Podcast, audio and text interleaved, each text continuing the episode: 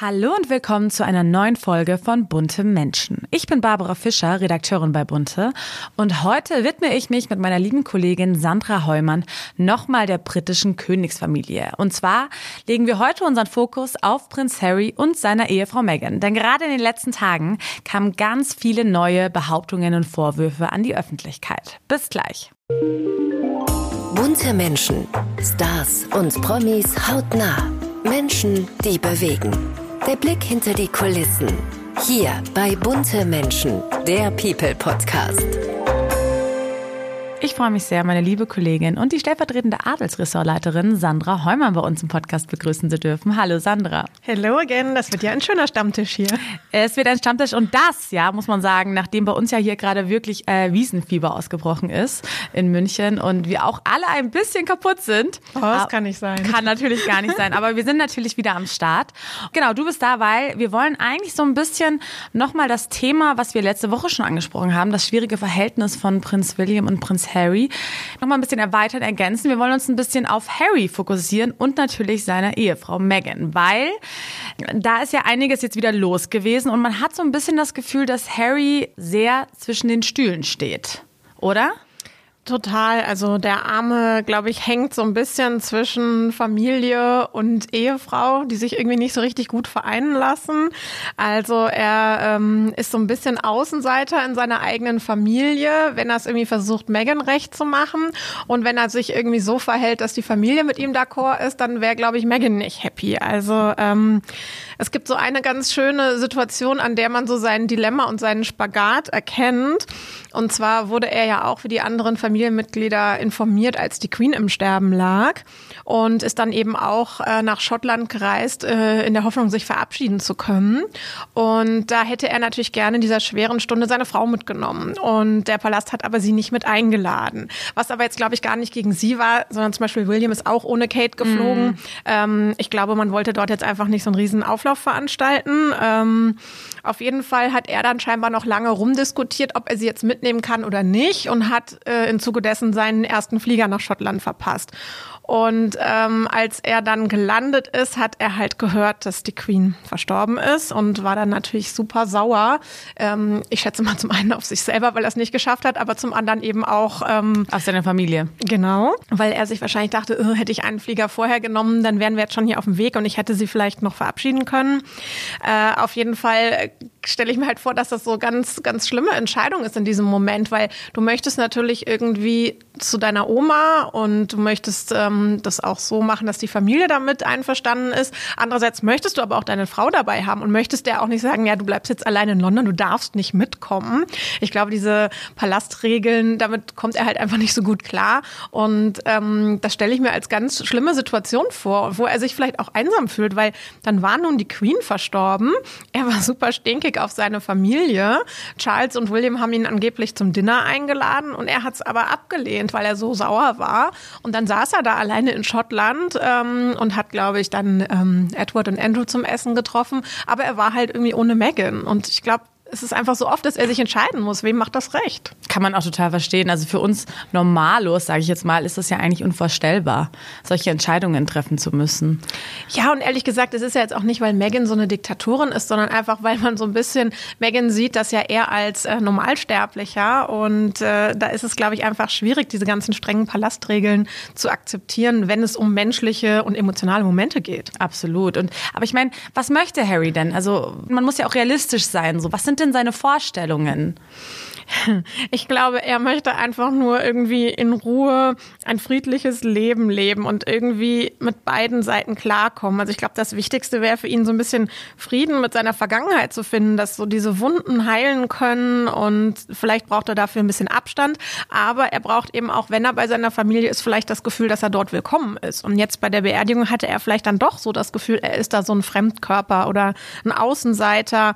Und ähm, da passieren dann natürlich auch in so einem Ausnahmezustand wie bei dem Tod der Queen so unglückliche Dinge, wie dass er halt ähm, auf diesen Staatsempfang äh, eingeladen war, der am Vorabend zur Beerdigung stattfand und dann aber wieder ausgeladen wurde, weil er ja doch kein Working Royal ist. Und äh, klar, das ist natürlich nicht böse gemeint vom Palast, aber ähm, das kommt natürlich bei ihm und Meghan nicht so gut an, weil die denken halt, ah ja, okay, cool, wir können jetzt hier die Familie unterstützen und Meghan denkt sich vielleicht auch noch, ah, ich kann hier networken mit den ganzen äh, Staatsoberhäuptern, genau, ja. Staatsoberhäuptern und treffe jetzt hier beiden Macron und Maxima und ähm, dann werden die halt wieder ausgeladen.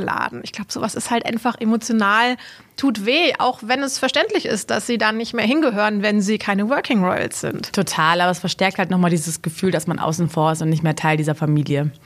Aber was strebt denn letztlich Megan auch an? Also ich meine, es gibt ganz viele böse Gerüchte, es gab sie schon immer, seitdem, glaube ich, äh, Megan in diese Familie eingetreten ist. Will sie gar nicht Teil dieser Pflichten sein, will, aber trotzdem will sie ja irgendwie Macht. Also was möchte sie denn? Oder mit was kann sie sich denn einigen, sage ich jetzt mal? Naja, ich glaube, man muss halt so ein bisschen ihren Hollywood-Background sehen. Also sie möchte schon irgendwie was Gutes für die Welt, was ja auch die Royals tun. Aber ich glaube, sie möchte halt einfach so eine moderne Mutter Teresa sein mhm. oder eine moderne Diana und äh, sie möchte die Stimme der Unterdrückten sein und ähm, sie möchte aber eben auch, dass es gesehen und gewürdigt wird. Also zum Beispiel dieser ähm, Podcast Archetypes mhm. ist natürlich jetzt ihr neues Sprachrohr. Der ist jetzt aus Höflichkeit ähm, dem Tod der Queen gegenüber ausgesetzt worden, aber der wird weitergehen. Und da wird sie natürlich auch wieder, ähm, um ein bisschen Quote zu machen, ein paar Details äh, vom Hofleben ausplaudern, weil das ist halt so ein bisschen das Geschäftsmodell. Also natürlich sind äh, Harry und Meghan als Paar spannend, aber sie sind vor allem spannend, weil sie Teil der Königsfamilie waren. Und jeder will halt wissen, wie läuft es da. Also gerade äh, Meghan, die ja da kein Blatt vor den Mund nimmt, wie man im Bei Interview Oprah genau gesehen, gesehen hat. haben, ja. Ähm, äh, da wartet natürlich jetzt die ganze Welt drauf. Was werden die auspacken, wenn sie jetzt halt keine Royals mehr sind? Und und äh, das äh, wird schon spannend. Gerade in den letzten Tagen wurde ja unglaublich viel berichtet, insbesondere über Megan, weil es ganz viele neue Vorwürfe und Details gab. Was ist denn da jetzt Neues an die Öffentlichkeit gekommen? Beziehungsweise woher stammen diese Vorwürfe? Ja, also es ploppt gerade äh, wahnsinnig viel Material auf, als hätten irgendwie alle schon so Bücher in der Schublade gehabt. Ähm, ich bin auch sehr verwundert, dass es jetzt nach dem Tod der Queen nicht einfach mal so eine kleine Trauerphase gibt, wo man so aus Respekt äh, sagt, jetzt gönnt man der Queen mal so ihr Andenken. Ähm, nee, ich glaube, auf dieser Welle der äh, Royal-Euphorie schwimmen jetzt alle mit und da gibt es jetzt einige Bücher und Menschen, die sich äußern und wahrscheinlich jetzt irgendwie teuer bezahlt werden, dass sie auspacken. Ähm, Besonders spannend ist da ein äh, Buch von dem Autor Valentine Lowe, The Power Behind the Crown. Der basht Meghan halt richtig. Da wird sozusagen ausgepackt, dass sie ähm, ja von Anfang an keine Lust auf diese royale Rolle hat. Da wurde zum Beispiel veröffentlicht, dass sie bei dem Trip nach Australien gejammert hat, dass sie diese Reise machen muss und dass das nicht extra noch bezahlt wird und dass sie auch nicht damit glücklich war, dass sie die Geschenke von Designern nicht behalten durfte, weil die Royals halt eben keine Geschenke annehmen nehmen, sondern eben sich die Sachen selber kaufen. Und äh, auch in dem Buch wird nochmal thematisiert, dass sie nicht so nett zum Personal war, ähm, dass es ähm, eben da einige Kündigungen unter ihren Angestellten gab und dass die, die jetzt ähm, sie sozusagen überlebt haben, nennen sich jetzt den Sussex Survivors Club. Also eigentlich so unglaublich. ja. Also es ist eigentlich witzig, aber es, es, klingt so surreal einfach. Ja, also ähm, da hat sie irgendwie, das Buch hat, würde ich mal sagen, viele Menschen gesprochen, die keine Fans von ihr sind. Also also die ehemaligen Mitarbeiter bezeichnen sie als narzisstische Soziopathin und ähm, unterstellen eben halt, dass sie von Anfang an den Maxit wollte und dass sie auch diese Opferrolle mhm. bewusst inszeniert hat, weil sie das irgendwie vom Narrativ schöner fand, dass, äh, dass sie da unterdrückt wird und dass sie dann eben fliehen. Ähm, ja, also äh, interessante Vorwürfe, wo vielleicht auch immer irgendwie ein kleiner Funken Wahrheit dran ist, aber die sind schon heftig. Total, ja. Also böse Zungen könnten jetzt sagen, wie wir es vorhin schon kurz kurz äh, gesagt hatten, sie möchte wie so eine kleine neue Diana oder Diana werden, aber ähm, ich finde es schon sehr hart. So kurz nach der Beerdigung der Queen gleich jetzt so in die Vollen zu gehen wieder von den Medien. Ja, also ich glaube, es ist halt jetzt ein Thema, was alle interessiert, ja. weil dieses Zerwürfnis ähm, alle fasziniert, weil keiner irgendwie glauben kann, dass das Tuch so zerschnitten ist zwischen Harry und seiner Familie. Weil irgendwie hat man ja immer so dieses Gefühl gehabt, William und Harry kann nichts trennen. Und klar weiß man, dass Charles jetzt kein besonders äh, liebevoller, emotionaler Vater war, aber dass die dann irgendwann ähm, ja so fast so einen Bogen umeinander machen, äh, ist ja irgendwie erschütternd. Total. Und ja, wie du es ja gerade schon gesagt hast, es gibt jetzt, man hat das Gefühl, ganz viele Bücher liegen schon in der Schublade bereit. Unter anderem ja auch die äh, sehr heiß ersehnte äh, Biografie von Harry. Und äh, da gab es jetzt auch viele Spekulationen. Wird die jetzt zurückgezogen durch den Tod der Queen oder wie ist da die Lage? Also der Verlag sagt irgendwie noch nichts Offizielles dazu. Es gibt ähm, zwei Versionen. Eine, dass Harry jetzt auf jeden Fall last minute noch ein paar Änderungen machen möchte, weil er das Andenken an die Queen nicht besudeln möchte. Vielleicht stehen da so ein paar Sachen drin, die jetzt mit ihrem Tod irgendwie ein bisschen mhm. komisch wirken. Ähm, und es gibt aber auch äh, die Vermutung, dass das Buch noch mal ein bisschen geschoben wird und ein extra Kapitel der Queen gewidmet wird. Also es gibt weiterhin noch kein Veröffentlichungsdatum, aber das Buch ist auf jeden Fall der Gradmesser dafür, wie es jetzt mit den Royals weitergeht. Weil, ähm, ja, wenn dort jetzt ähnlich wie äh, bei Oprah Winfrey Skandale ausgepackt werden, dann ist, glaube ich, alles vorbei mit den Royals. Und wenn er sich jetzt ein bisschen zusammenreißt, dann gäbe es vielleicht so einen kleinen Funken, dass dann der Tod der Queen zumindest die Familie so ein bisschen versöhnt hat. Ja, das wünschen wir uns natürlich beide, weil wir sind ja beide Harmoniemenschen, liebe Sandra, und wünschen natürlich, ja. dass es wieder zu der heilen Familienkonstellation kommt. Love, Peace and Happiness. Love, Peace and Happiness. Also sind wir mal gespannt, was passiert. Und nicht nur Harry hat was parat in der Schublade, auch wir. Und zwar haben wir, wie letzte Woche ja in unserer Folge schon angeteasert, ein unglaublich wunderschönes Sonderheft zur Queen kreiert. Und das erscheint ab dem 1.10. Und zwar für 8,90 Euro ist es im Handel oder für für 5,99 Euro als E-Paper. Und in diesem Heft sind wirklich die schönsten Bilder und Erinnerungen der Queen und vieles mehr. Sandra, erzähl mal, auf was können sich unsere Leser freuen? Neben den schönsten Bildern beleuchten wir natürlich vor allem die Meilensteine aus ihrem Leben. Und ich fand es ganz interessant. Beim Schreiben sind mir so ein paar Dinge auch nochmal bewusst geworden, die man zwar so im Hinterkopf hatte, aber es war echt interessant, sich das nochmal so durch den Kopf gehen zu lassen. Zum Beispiel, dass die Queen eine Working Mom war. Weil sie hatte ja zwei kleine Kinder, also damals Charles und Anne, als sie auf den Thron kam und ähm, war da wahrscheinlich auch innerlich ein bisschen zerrissen, denn sie sie wollte sich als neue Monarchin beweisen, aber war eben auch Mama. Und sie hat sich dann aber durchgerungen, im ersten Amtsjahr eine sechsmonatige Dienstreise zu machen und hat die Kinder alleine gelassen. Das klingt jetzt aus heutiger Sicht ein bisschen schockierender. Also damals war es vielleicht nicht so unüblich, vor allem nicht bei Hof, wo die Kinder ja eh von Gouvernanten erzogen wurden. Aber ähm, spannend fand ich dann auch zu sehen, dass sie in der Erziehung der zwei Nachzügler, weil zum Beispiel ähm, Andrew ist zehn Jahre jünger als Anne.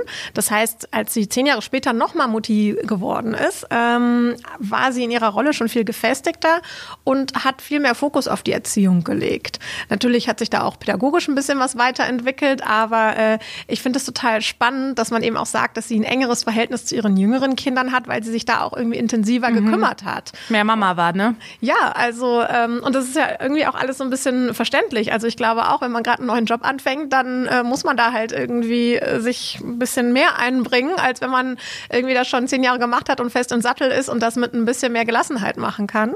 Ähm, also das fand ich einen ganz, ganz äh, spannenden Aspekt. Aber natürlich berichten wir auch über die, die große Liebe mit äh, Philipp und die Hochzeit. Also eigentlich kann man so alle ähm, schönen und wichtigen Momente nochmal in Bild- und Textrevue passieren lassen. Ja, total. Ich fand es auch sehr spannend.